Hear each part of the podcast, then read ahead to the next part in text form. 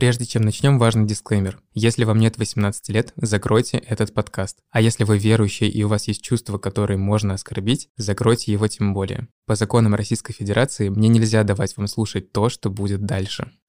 Я боюсь, что сейчас со своим приемом этих всех законов, в том числе об ЛГБТ и ну, вот это вот какое-то подогревание нетерпимости в обществе, Россия, конечно, может поставить детей в еще более плохое положение, потому что все-таки в США, например, ну, можно найти защиту. Но, с другой стороны, ты живешь в маленьком религиозном городе, городке, и ты не соответствуешь нормам. Тебя будут также травить независимо в США ты или в Сибири. Привет, меня зовут Сергей, и это мой первый подкаст. Он называется «Радужный», так же, как небольшой сибирский город, в котором я родился и вырос. И факт обо мне, который вы наверняка уже знаете, если слушали предыдущие выпуски, я гей. Этот подкаст – мой рассказ о том, как живут ЛГБТК+ люди в провинции, об осознании общественных стандартах, нормах, давлении, отношениях с религией и принятии. Это вторая часть эпизода про отношения ЛГБТК+ с религией, и сегодня мы разберем мнение, грубо говоря, по ту сторону баррикад. Поговорим с нынешними и бывшими священниками о том, что же все-таки написано в Библии и есть ли место для ЛГБТК+ в религии. А поможет мне в этом журналист Сакен Аймурзаев, профессиональным интересом которого как раз является церковь.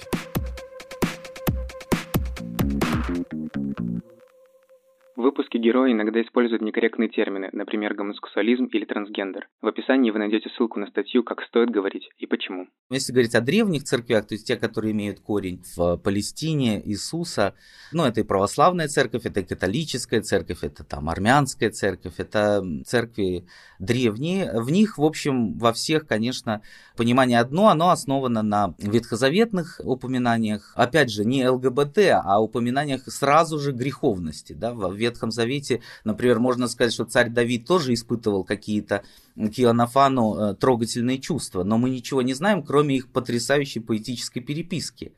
А при этом мужеложство и содомия перечислены отдельно в других частях Библии, там, где огонь, смерть и кара, да, то есть тоже надо понимать, что, о чем мы говорим. Потом апостол Павел, конечно, главный основатель христианского отношения к ЛГБТ, потому что он в перечислении грехов, которые не простятся и будут ужасно наказаны, в том числе упоминает мужеложников. Из этого всего вышло отношение, которое, в общем, до конца двадцатого века, ну, вообще-то до середины, наверное, во всех церквях абсолютно одинаково было древних. Это страшный грех, называемый содомией, в который включается в том числе и зоофилия, и педофилия, ну, то есть все какие-то самые исчадия, адские проявления человека вот туда записывали. Все начало меняться с глобальным осознанием и изменением, когда стали думать, что это, как это.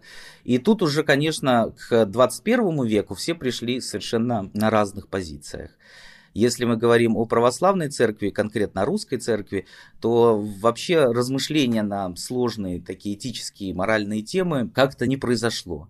Слишком, наверное, много было потрясений. Поэтому такой старый догматический, очень понятный ответ – воздержание, покаяние и исправление. А вот в католической церкви все-таки произошли изменения в середине двадцатого века. Вышли несколько документов. Для католиков важно, что папа думает и как он говорит. Потому что для католической морали в каком-то смысле отношения между мужчиной и мужчиной, женщиной и мужчиной, они такие же греховные, как отношения между мужчиной и женщиной вне брака. То есть вопрос ЛГБТ в этом смысле таким очень сложным крючком оказывается для морали католической. Да? Она не может признать полноценно эти отношения. Тогда ей придется сказать, что и вы не венчаны и живите. Но при этом в конце восьмидесятых, начале девяностых католическая церковь сделала катехизис. Это текст, в котором описаны все, в общем, вопросы, которые верующего человека могут касаться. И там графа про гомосексуальность есть. И, конечно, все. Вот это тяжкая форма разврата. Неизменно объявляют гомосексуальные акты, безусловно, беззаконными. Они противоречат естественному закону, лишают половой акт его функции дарования жизни. Это они записали. И при этом идет следующий абзац. Немалое число мужчин и женщин представляют глубоко укорененную тенденцию к гомосексуализму. Эта наклонность, объективно нарушающая порядок, для большинства из них является трудным испытанием. К ним нужно относиться с уважением, состраданием и тактичностью. Вот эти три слова, которые внесли в катехизис католической церкви, открыли огромное окно возможностей. Именно на этих трех словах. и основано френдли, доброжелательное отношение католической церкви к геям, лесбиянкам, трансгендерам и так далее. Поэтому я не могу сказать, что меня как-то это удивляет уже сейчас, потому что много чего происходит. Но, опять же, для вот церквей, которые придерживаются традиции, это невозможно. Возможно, в каком-то другом виде принятие людей. Например, вопрос усыновления. Вопрос усыновления, некоторые считают его тоже вполне понятным в католической церкви, что да, надо позволять. А вопрос, например, суррогатного материнства, он уже совпадает с другой частью морального учения, где оно тоже невозможно в принципе. Не только для гей-пары, но и для пары людей, которые просто не могут долго вместе зачать ребенка. В конце концов, в Америке есть такие правые протестанты, открытые геи, которые выступают за то, что не надо разрешать гей-союзы, за то, что вообще камин-аут это зло, при этом будучи сами геями, правыми, консерваторами. То есть вот это живет в одной голове, бывает и так. Мне очень хотелось поговорить с кем-то из действующих священников об их отношении к ЛГБТ. Я даже написал нескольким православным священникам, но, к сожалению, никто из них не согласился поговорить со мной для этого выпуска. В итоге я познакомился с Евгением, настоятелем Евангелической лютеранской церкви Анны Кирхи в Санкт-Петербурге. И хотя мне не нравятся многие термины, которые использует Евгений, я очень рад, что он решился поговорить со мной для этого выпуска. Здесь очень сложно, потому что здесь нужно разделять два понятия. Это, ну, гомосексуальность и гомосексуализм. Если говорить, что гомосексуальность как некое внутреннее влечение к людям того же пола, гомосексуализм как уже реализация этого влечения, ну то есть какие-то гомосексуальные отношения. Если говорить о первом, то я бы не сказал, что это не от Бога, но в любом случае, скажем так, любые внутренние наши проблемы и какого-то то ни было отклонения, все-таки я здесь склонен считать, что это отклонение, оно в силу общего человеческого греха, то есть разные люди рождаются. Такие люди есть, даже есть среди наших прихожан, но одно дело испытывать это чувство, другое давать ему волю. Потому что все-таки в Писании есть четкое понятие блуда, блудного греха, которое, в общем-то, по-разному может проявляться. У кого-то это, может быть, и гетеросексуальный блуд, в общем-то. Условно, с точки зрения Писания или тяжести греха, или как угодно, муж, который изменяет жене, или молодая пара, которая сожительствует до свадьбы, примерно находится в той же шкале, что и девушка, которая сожительствует с другой девушкой. Всякое бывает, и люди всякие рождаются, и рождаются с внутренним влечением к твоему полу, но другое дело, дальше все равно есть человеческая свобода и представление о, о Божьей воле. Является ли для тебя Божья воля вообще ну, значимой в твоей жизни? И если она худо-бедно значима, значит, ну, как-то нужно свою жизнь с этой волей сопоставлять. Тем более, что, ну, условно, примера гомосексуальной любви мы тоже не найдем в Библии. То есть мы найдем миллион, ну, не миллион, там много семей, и все эти семьи, они мужчина и женщина. Мы найдем даже, ну, семьи, где мужчина и несколько жен, такое тоже есть в Ветхом Завете. Но вот э, двух мужчин и двух женщин мы, кроме как вот этого контекста, где это осуждается как грех, мы не найдем. И здесь действительно я допускаю, что люди рождаются с внутренней тягой к, к своему полу. И я считаю, что да, с этим нужно как-то жить. Вот. И не факт, что твои молитвы там или еще что-то, они приведут к тому, что у тебя, в общем-то, это поменяется каким-то образом. Может и нет, может и не поменяется.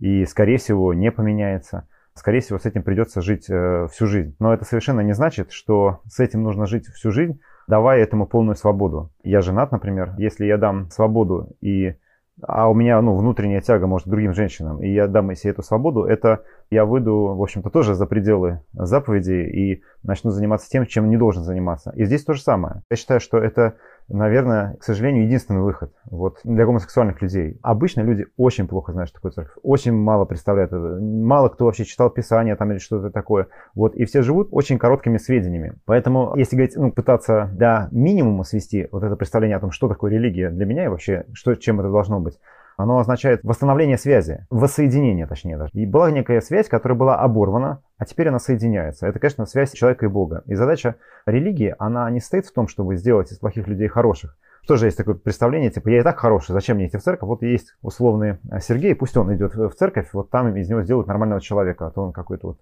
ненормальный. Или у меня будет какое-то горе, тогда, может, я... а у меня горя нету. То есть это тоже какое-то непонятное представление, потому что вы, если придете к нам в церковь, по крайней мере, увидите людей молодых, счастливых и без всяких, ну, неповрежденных разными таким внешним горем. Потому что их приводит туда не это, а их приводит туда поиск высших смыслов. Религия – это прежде всего поиск самого себя, то есть понимание того, кто я есть, зачем я есть. Есть ли у меня какое-то призвание, есть ли вообще какие-то смыслы.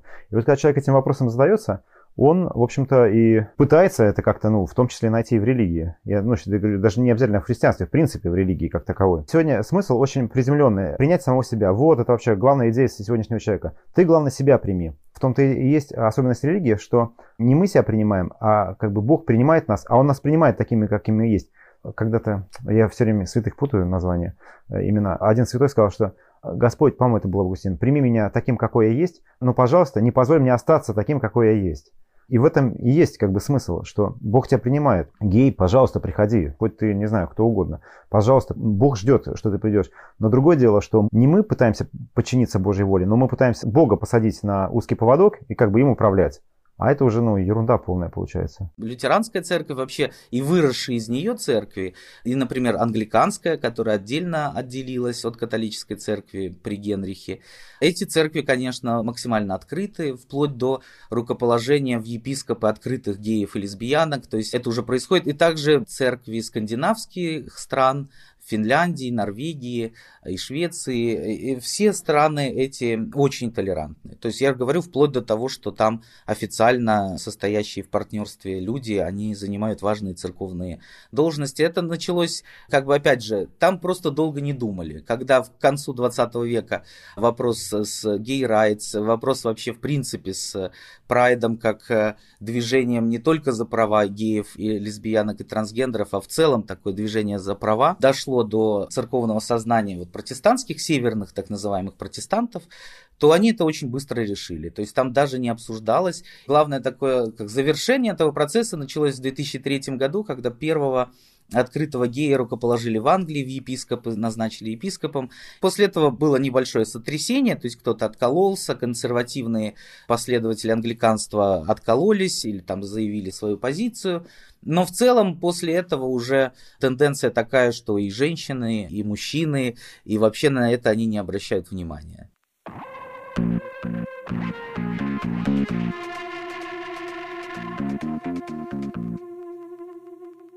В поисках священников я познакомился с Дмитрием, который семнадцать лет был пастором в протестантской церкви. Дмитрий гей и вырос в Барнауле в Алтайском крае, а после окончания университета переехал в Екатеринбург. Путь к церкви у него был очень долгий. Дмитрий говорит, что отношение к религии у него вообще долгое время было даже воинственным. И это на самом деле не очень удивительно. В детстве он был пионером и комсомольцем, в студенчестве он испытал на себе сексуальные домогательства от православного священника, а после университета даже прошел через секту, в момент, когда от него все отвернулись. Окончательно разочаровавшись в религии, он услышал разговор своих соседок по общежитию. Они говорили о какой-то церкви, где как раз эти девушки проводили молодежное служение. Говорили при Дмитрии, но никогда не спрашивали, хочет ли он поговорить о Боге. В итоге, несмотря на весь прошлый опыт, любопытство Дмитрия взяло вверх, и он расспросил, что это за церковь, и сходил на проповедь, которую в тот момент вела женщина-епископ. Та проповедь его очень поразила, но уже имея весь этот багаж опыта, он ожидал дальше увидеть какое-то поведение секты, или то, что его может оттолкнуть. Однако, ничего такого не было. Никто не звал его покаяться, раскаяться, не было дресс-кода, а на входе в церковь даже стояла пепельница. Этот маленький факт Дмитрия особенно удивил. В итоге в этой протестантской церкви он наконец почувствовал какую-то защиту и решил там стать пастором. Ну, там я открываюсь перед епископом нашим, тогда говорю, что вот я гей. Он говорит, ничего страшного, что ты гей, главное, что ты должен вот раскаяться в своей сексуальной ориентации и можешь быть пастором. И я отучился, и после этого у меня было распределение в город Архангельск, где уже была моя община. Вот я там вел, ну, то есть был верен своему слову. Вот до сорока трёх лет я там не занимался сексом. Естественно, если говорить религиозным языком, был грех, смотрел порно и самоудовлетворялся. Сексуальных контактов у меня не было. Потому что я действительно верил, я был благодарен этой церкви. И вот, мониторил вот эти все наши конференции всемирные. Ждал, что можно будет выйти из подполья. У меня прихожан, соответственно, никто не знал, что я гей. Ждал и ждал. Это была очень хорошая часть моей жизни, потому что часто ездили там за границу, в США. практически каждый год в партнерские церкви США там и прочее. То есть у меня расширился, так сказать, мой кругозор, что я понял, что западные церкви на это смотрят очень либерально. То есть я понял, что мне комфортно в этой церкви, то есть эти взгляды, они продвигаются, что ЛГБТ – это не греховность, это часть жизни, часть нормы. Я чувствовал себя, я просто жил и ждал, когда вот официально в церкви наступит вот такое разрешение этого вопроса в пользу ЛГБТ. Но вот последний, когда, я говорю, пришел, во-первых, российский епископ, во-вторых, последняя конференция, вот всемирная, где приняли закон, что ну, на откуп епископам вот этот вопрос решать. Я понял уже, что я состарюсь, умру и не дождусь ничего. Церковь стала представлять из себя... То есть я приходил в одну церковь. Действительно, она была очень прогрессивной. На тот момент, когда я пришел, очень либеральной. Были епископы. То есть у нас епископы – это тоже выборная должность. Как президенты на четыре года могут переизбираться два раза. То есть восемь лет могут быть, а потом все должны меняться. Вот у нас за мое служение... было два иностранных епископа и вот один, в конце концов, одного российского избрали. Для того, чтобы понять, что из себя представляет церковь, в которую я пришел и попал. То есть у меня была надежда такая, что вот я послужу, послужу, и вдруг разрешат быть геем мне в этой церкви, и я буду клево, потому что мне это...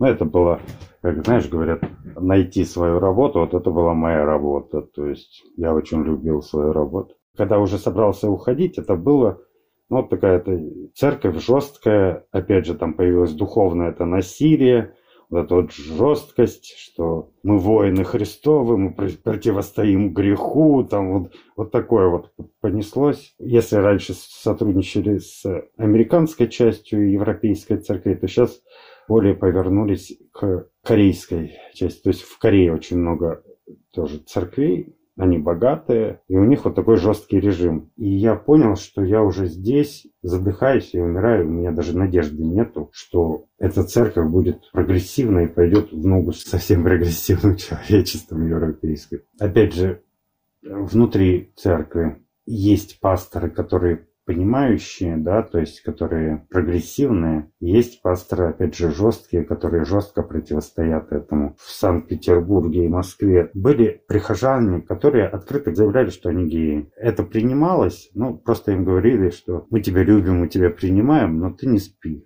с мальчиками, если ты мальчик, и не спи с девочками, если ты девочка. Да. И они тоже почувствовали вот эту вот жесткую политику. Ну и в это время я что-то как щелкнуло, да, в голове. Я стал очередной процесс принятия себя. Кстати, за это время, за время пасторства, я же там тоже и молился, и постился, и что только не делал. Говорю, Боже, ну столько чудес для меня сделал. Ну сделай чудо, чтобы я стал нормальным, потому что пасторство – это вот прям моя работа, и меня прихожане любили. И я говорю, Господи, ну сделай, чтобы все было нормально. И я, я просто устал быть не таким, как все, не таким, как большинство. Ну, естественно, чудо не произошло. Наверное, Бог все-таки ответил на мои молитвы. Он дал мне принять то, что это все от Бога у меня, то, что это нормально. Церковь Дмитрия сотрудничала с психотерапевтическими организациями, которые помогают зависимым людям, в частности, людям, которые страдают алкогольной зависимостью. В итоге в какой-то момент его попросили съездить туда на один из семинаров, чтобы начать новое служение. И так Дмитрий узнал о программе двенадцать шагов для анонимных взрослых детей-алкоголиков. А так как его отец был алкоголиком, Дмитрий впечатлился и по возвращении сам пошел на такую программу. И там суть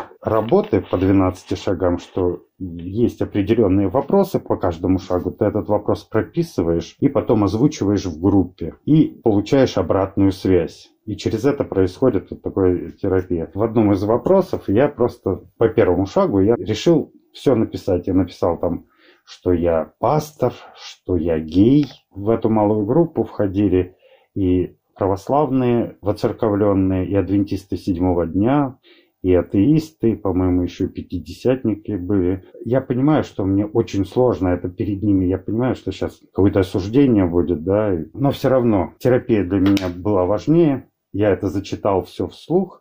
Причем у меня была преамбула: если вы меня осудите, то я пойму. Все зачитал вслух. И они смотрят, один из них говорит: Дим, ты все закончил? Я говорю: да. Говорит: а в каком месте мы должны тебя осуждать? И понимаешь, вот эта, вот, эта группа вот из двенадцати человек, она меня приняла полностью. И я не видел даже, вот, знаешь, вот, невербальных признаков осуждения. И у меня такая, знаешь, катарсис, у меня слезы. Я думаю, а что я мучился? Почему для меня быть духовным пастором и геем, это вот казалось вот две вещи совершенно несовместимые. То есть, а тут вдруг я не мог принять, а другие приняли вокруг. После этого случая Дмитрий стал принимать свою сексуальность и искать информацию. Так он узнал про ЛГБТ-группу «Ракурс». В этом моменте я вынужден сказать, что Минюст в две тысячи четырнадцатом году признал эту организацию иностранным агентом. В общем, Дмитрий узнал о группе «Ракурс» и сходил туда. Увидев там много атеистов, Дмитрий решил проводить в ней духовные встречи. Ну, я подумал, что я им Бога принесу. Хорошо, что они ЛГБТ, пусть будут верующими ЛГБТ, придут, не придут в мою церковь, да ладно, но... И стал этим заниматься. Тут еще узнали мои прихожаны. Рассказал прихожанам, что вот я туда хожу. Они стали на меня смотреть косо, потом начали выдвигать, ну, всякие ультиматумы, что нельзя этого. Началось вот это вот брожение. Даже сказали, что раскол произошел в общине. И я понял, что я уже... Столько лет я с этими прихожанами, и если они не принимают вот таких ценностей каких-то, я их столько лет им проповедовал, да, вот о ценностях каких-то духовных. А если они это не принимают, то я не могу здесь оставаться в этой церкви. То есть я посчитал себя, что я не смогу быть полноценным человеком и пастором в церкви, где меня заставят опять вернуться в скорлупу гомофобии, что это грех и все. Я инициировал выход из церкви самостоятельно, то есть подал заявление, объяснил епископу, по какой причине. Это уже другой был епископ, он не знал, но я ему все сказал, что все, я не могу иначе. Я просто смотрю на свою жизнь и понимаю, что вот это вот противостояние религии и ЛГБТ в моем случае говорят о том, что это все человеческое, то есть, а что Бог действительно есть, и Он отвечает, и что Он действительно ответил на мои молитвы, что «Боже, сделай меня нормальным», Он меня сделал нормальным.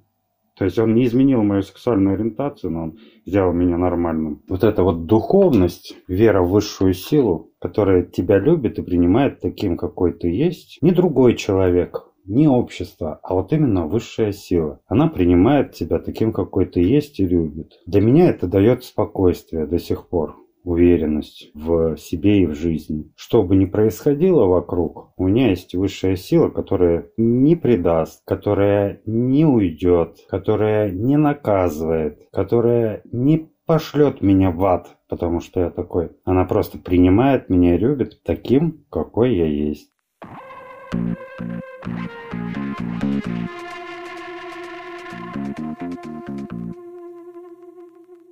Церковь в моем представлении такая сложная, неизгибаемая и консервативная система. Но мне стало интересно, были ли случаи в истории, когда церковь меняла свое отношение к ЛГБТ или к каким-то другим сложным для нее вопросам. Об этом я спросил Сакена. Конечно же менялось. Конечно же менялось и отношение, и понимание, и наука во многом повлияет на ощущение, на понимание церковью событий, реальности. Вопрос сексуальности сто лет назад был абсолютно в сундуке, в шкафу, в чулане, в подвале, и все это еще и камнем накрыто. А сейчас больше с развитием науки, с развитием представлений о, обо всем, кто мы есть, конечно, меняют церковь. Но, слушай, сейчас есть центры, которые готовят психологов, которые специализируются на работе с, например, трансгендерами внутри церкви, не где-то там, не в государственных университетах. И сам этот факт для меня, то есть готовят священников, готовят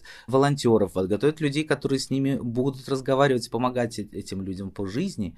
Сам факт этот говорит о том, что, ну, слушай, раньше бы просто хворосту вязанку бы принесли, подожгли и забыли бы про это все, да. Если говорить о православной церкви, она более так меняется по-своему, преображается со временем, да, но тоже и роль женщины, и внутри церкви, то есть раньше это было, ну, совершенно восточное представление, женщина молилась отдельно, женщина была нечистой, во время менструального цикла, во время менструации не могла зайти в церковь, это было еще совсем недавно.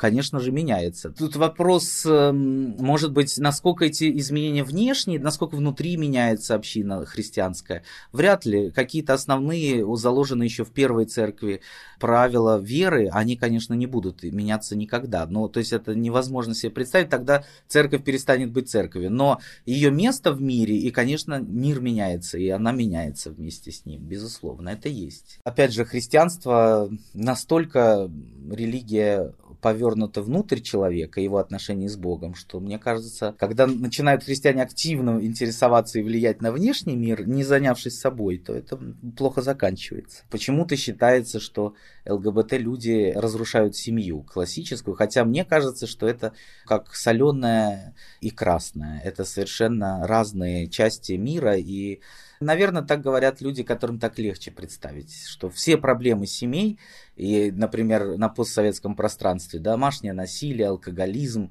Потом я говорю, что у нас в России, я всегда так говорил, в приходах, в православных, наверное, и в католических, точно могу сказать, очень много было разведенных женщин, и они там со своими дочками приходили, да. И вот я говорю, что классическое, вообще в России почти все семьи однополые. Это бабушка, мама и внучка. Ну, то есть, это, или бабушка и мама, да, или мама и, и дети. То есть, вот об этих однополых семьях давайте говорить и спорить. Почему так, что у нас так много разбитых семей или семей, где одни женщины. Одни женщины остались, и они держат эту семью как могут. Вот об этом давайте говорить, а не о том, что они остались бабушки и мамы, потому что все мужики пошли жить с мужиками. Это, ну, глупо было бы. Очень удобно. Вообще всегда меньшинство, да, всегда удобно для того, чтобы им объяснить проблема большинства. И это ужасно обидно, когда в этом участвует еще и церковь. Несмотря на то, что я какое-то время ходил в церковь, всю Библию я в итоге так и не прочитал. И на самом деле до сих пор не знаю, что именно там пишут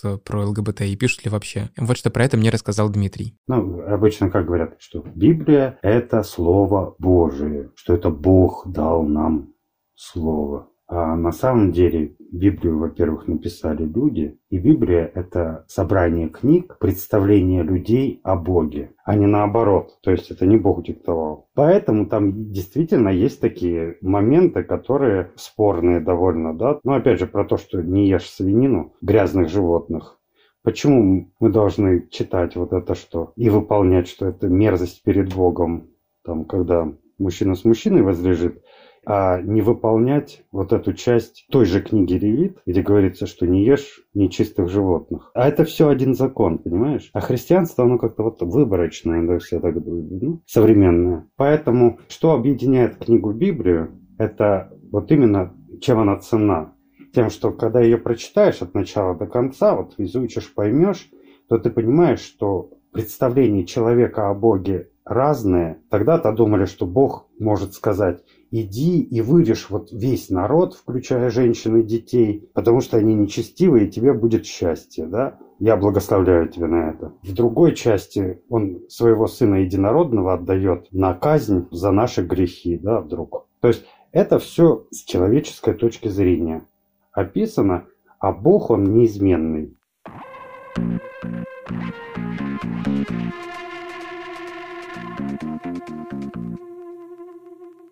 Вопрос, который меня волновал с самого начала этого эпизода: есть ли для представителей ЛГБТ+ место в религии? Лично для меня этот вопрос сейчас вообще не актуальный, но, учитывая мой опыт, думаю, есть ребята и среди ЛГБТ, которые хотели бы посещать проповеди и не чувствовать в этом внутреннего конфликта. Сакен в этих размышлениях меня успокоил. Но вообще это все, вот опять же, в последние годы меняется. двадцать-тридцать лет последних только осознание того, как относиться к прихожанам. Вот твой пример, например, ты пришел, да, и что делать? И сейчас католическая церковь много думает о том, как сделать так, чтобы подросток или любой человек, взрослый, мужчина, женщина, трансгендер, если они придут в храм, что им делать, с кем им говорить? В этом отношении, конечно, все можно поделить как часто в жизни на два лагеря. Есть те, кто говорят, ничего не нужно делать, и нужно говорить просто то, чему учит церковь, что влечение, ориентация не является грехом, но реализация ее является грешной. Да, вот это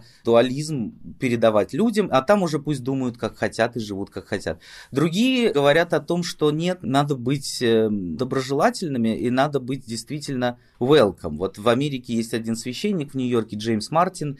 он написал книжку «Building Bridge» называется. Она вызвала скандал большой в церкви, потому что он, по сути, написал, что церковь должна построить мост с ЛГБТ-сообществом и стать домом для ЛГБТ-сообщества. Но есть еще третья позиция, и я ее придерживаюсь. Я считаю, что самое главное, если человек ищет ответ на вопросы «Кто я?» в церкви, независимо от того, что за этим «кто я» скрывается, там много может быть вопросов. Очень важно, чтобы человек, который его встретит в церкви, и это в первую очередь, наверное, священник, чтобы это был человек добрый. А дальше это вопрос тех, кто рядом, тех, кто будут тоже ходить туда, они тоже должны быть добрыми. И тогда возникает, мне кажется, идеальная ситуация, когда человек один на один со священником, с друзьями, с теми, кто ему близок, он может быть совершенно открытым, ему не надо скрываться, но при этом он какой-то свой путь к Богу идет. Он не выгнан, не изгнан, не поруган. Поэтому я священникам многим говорю, у вас есть огромное оружие. Вот особенно тем, которые борются с ЛГБТ. Вот они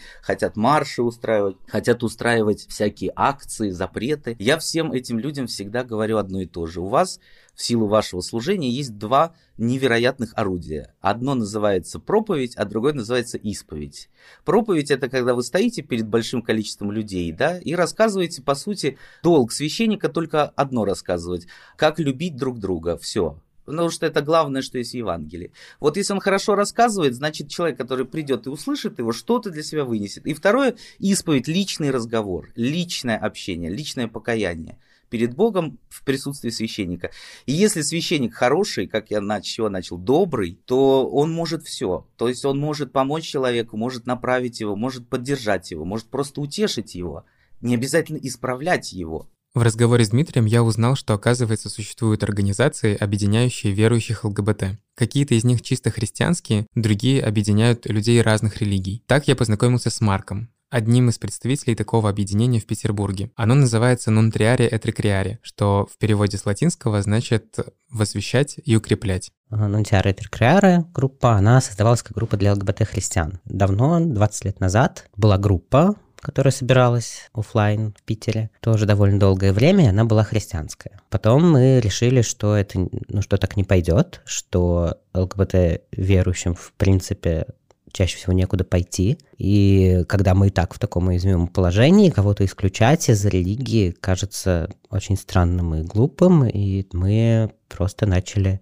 себя позиционировать как группу, открытую для всех. И да, к нам стали ходить совершенно разные люди уже. К нам ходят буддисты, сейчас вот иудей появился. Очень много векан, неоязычников тех или иных. Конечно, часть христиан мы потеряли из тех, которые считают, что христианство — это единственная религия, но это вот такой, к сожалению, тяжелый выбор. Мы в основном собираемся, чтобы обсуждать какие-то вопросы, связанные с религией, мы читаем какие-то тексты. То есть цель — это фактически создать какое-то вот это единое духовное пространство, в котором мы все сможем быть, в котором мы сможем ощущать этот контакт с высшей силой, кто бы как ни называл эту силу. И это, конечно, рождается в первую очередь из личного опыта, из личных духовных практик каких-то, из значимых текстов, картинок, музыки, и мы стараемся очень расширять то, что мы читаем, то, что мы, в принципе, считаем духовным. Встречи проходят так, что мы собираемся. Когда к нам приходят новые люди, мы знакомимся. Для меня очень важно обеспечивать какую-то вот психологическую безопасность, чтобы всем было друг с другом комфортно, то есть мы все рассказываем о своем опыте,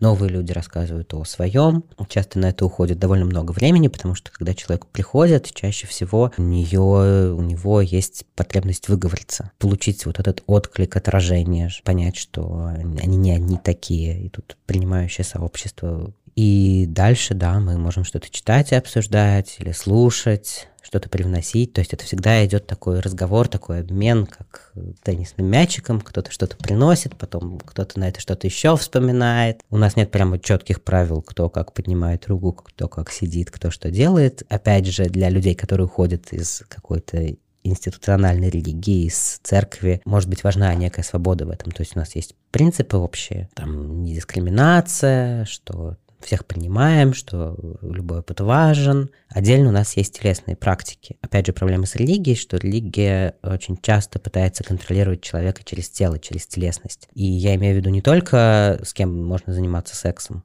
и когда можно заниматься сексом, а в принципе, то есть человек приходит в церковь, и там ему объясняют, как стоять, где стоять, как руки складывать, чего нельзя делать, когда нужно там на коленях стоять, можно ли сидеть, нельзя ли сидеть, и тело оказывается, в принципе, во власти вот этого какого-то ритуала, который может не подходить человеку вообще. Конечно, если говорить о сексуальной ориентации, гендерной идентичности, телесность, в принципе, ну, очень важна для этого. Поэтому какие-то практики для того, чтобы тело раскрепостить, чтобы дать возможность телу проявляться вот в духовности свободно. Такие практики очень важны и нужны, и это тоже то, что мы делаем отдельно. Ну, это могут быть просто всякие двигательные группы, там, аутентичное движение какое-то, какие-то практики из йоги могут быть. Это может быть что-то, что происходит под, например, религиозную музыку. То есть, что вот мы включаем какой-то католический гимн, и я знаю, что нужно делать в этот момент, мое тело знает, что нужно делать в этот момент, и я могу делать то, что мне хочется, то, как мне хочется эту музыку проживать, я могу ее проживать так, а не там стоять на коленях в уголочке, сложив руки.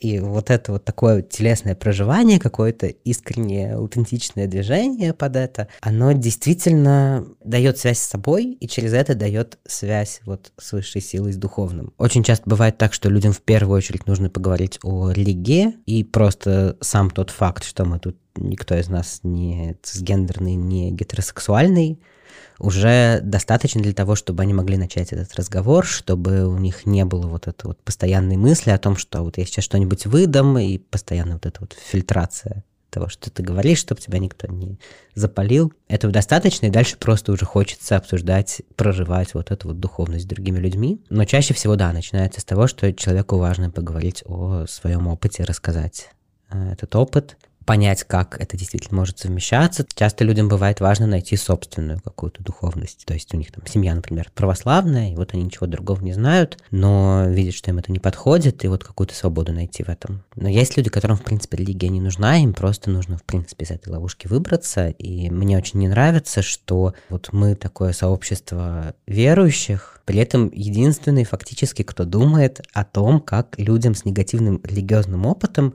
вообще отказываться от религии. Это довольно парадоксально, и, конечно, человеку, который хочет уйти из религии, в принципе, будет довольно сложно прийти к верующим и сказать: помогите мне выйти из религии. Это очень большая проблема. Я надеюсь, что будет кто-то, кто этим будет заниматься вместо нас все-таки. Да, с психологами такая проблема. Тоже я могу рассказать здесь о своем личном опыте, что, например, на психотерапии очень сложно бывает поднимать вопрос религии. Такое ощущение, что люди этого боятся, в смысле сами психологи. Есть вот эта идея, что можно легко человека оскорбить и обидеть, видеть, и вот как это все встроить, вообще никому не понятно. Но, тем не менее, это очень сильно влияет, и с этим что-то нужно делать. То есть вот есть Бог. В картине мира человека есть Бог. Это кто-то всесильный, всевидящий, всезнающий. Он все про тебя знает, все про тебя видит. Да, это мужчина чаще всего. Там видит, когда ты занимаешься сексом, когда ты ешь, спишь. Вообще он постоянно присутствует. Это сущность, которая может сделать с тобой абсолютно все, что угодно. И вот ты абсолютно во власти вот этого существа. И это продолжается все время. То есть там от родителей можно уехать, можно как-то выйти из этой ситуации, если есть насильственные родители. Но от насильственного бога уйти никуда нельзя. И потом человек отказывается от религии,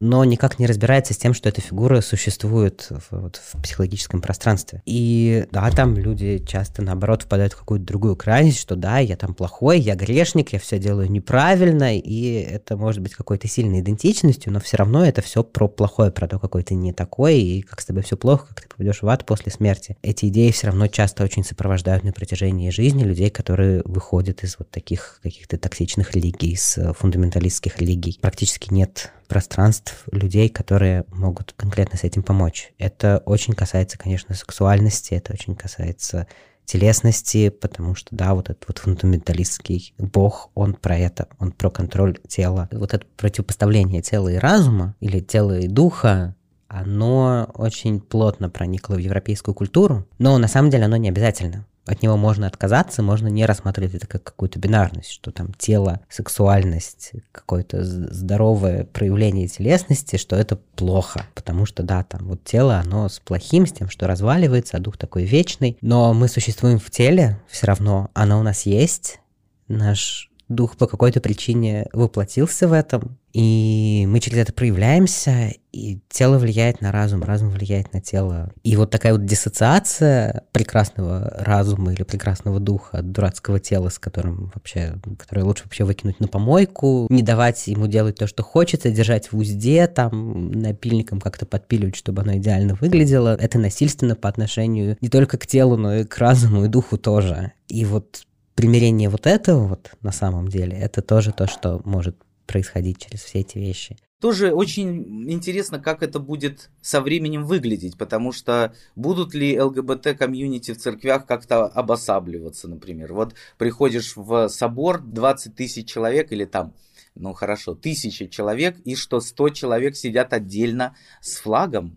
Это очень тоже странно себе представить, правда? Ведь это, опять же, возвращаясь к моей концепции, если человек приходит в церковь, потому что у него огромный вопрос, кто я, а потом возникает вопрос, а кто Бог, кто ты, какие отношения у меня с тобой, а кто этот человек, которого я люблю, и какие у меня с ним отношения. Если он приходит с этими вопросами, а не ради того, чтобы услышать, как ему гореть в аду, или, наоборот, как-то группироваться так, чтобы никто не обидел. То есть, мне кажется, все зависит от того, кого он встретит в церкви, и кто будет этот священник, кто будут эти люди, которые там сидят на скамейках рядом или просто стоят. Может быть, человек один раз зайдет, один раз в жизни, никто не знает. И в этом смысле, мне кажется, что мне просто приятно, что, например, там в той же Австрии, в Германии, бывает в Америке, ты заходишь, и там не обязательно радужный флаг, не, может, и не висит, но там есть какая-нибудь в бесконечных объявлениях или там в бесконечных каких-то брошюрках. Есть, например, брошюрка, если ты квир-человек, человек, какой у тебя вопрос к Богу, да. Вот я видел такие брошюрки, ну, блин, это круто. Вот ты бы зашел, взял,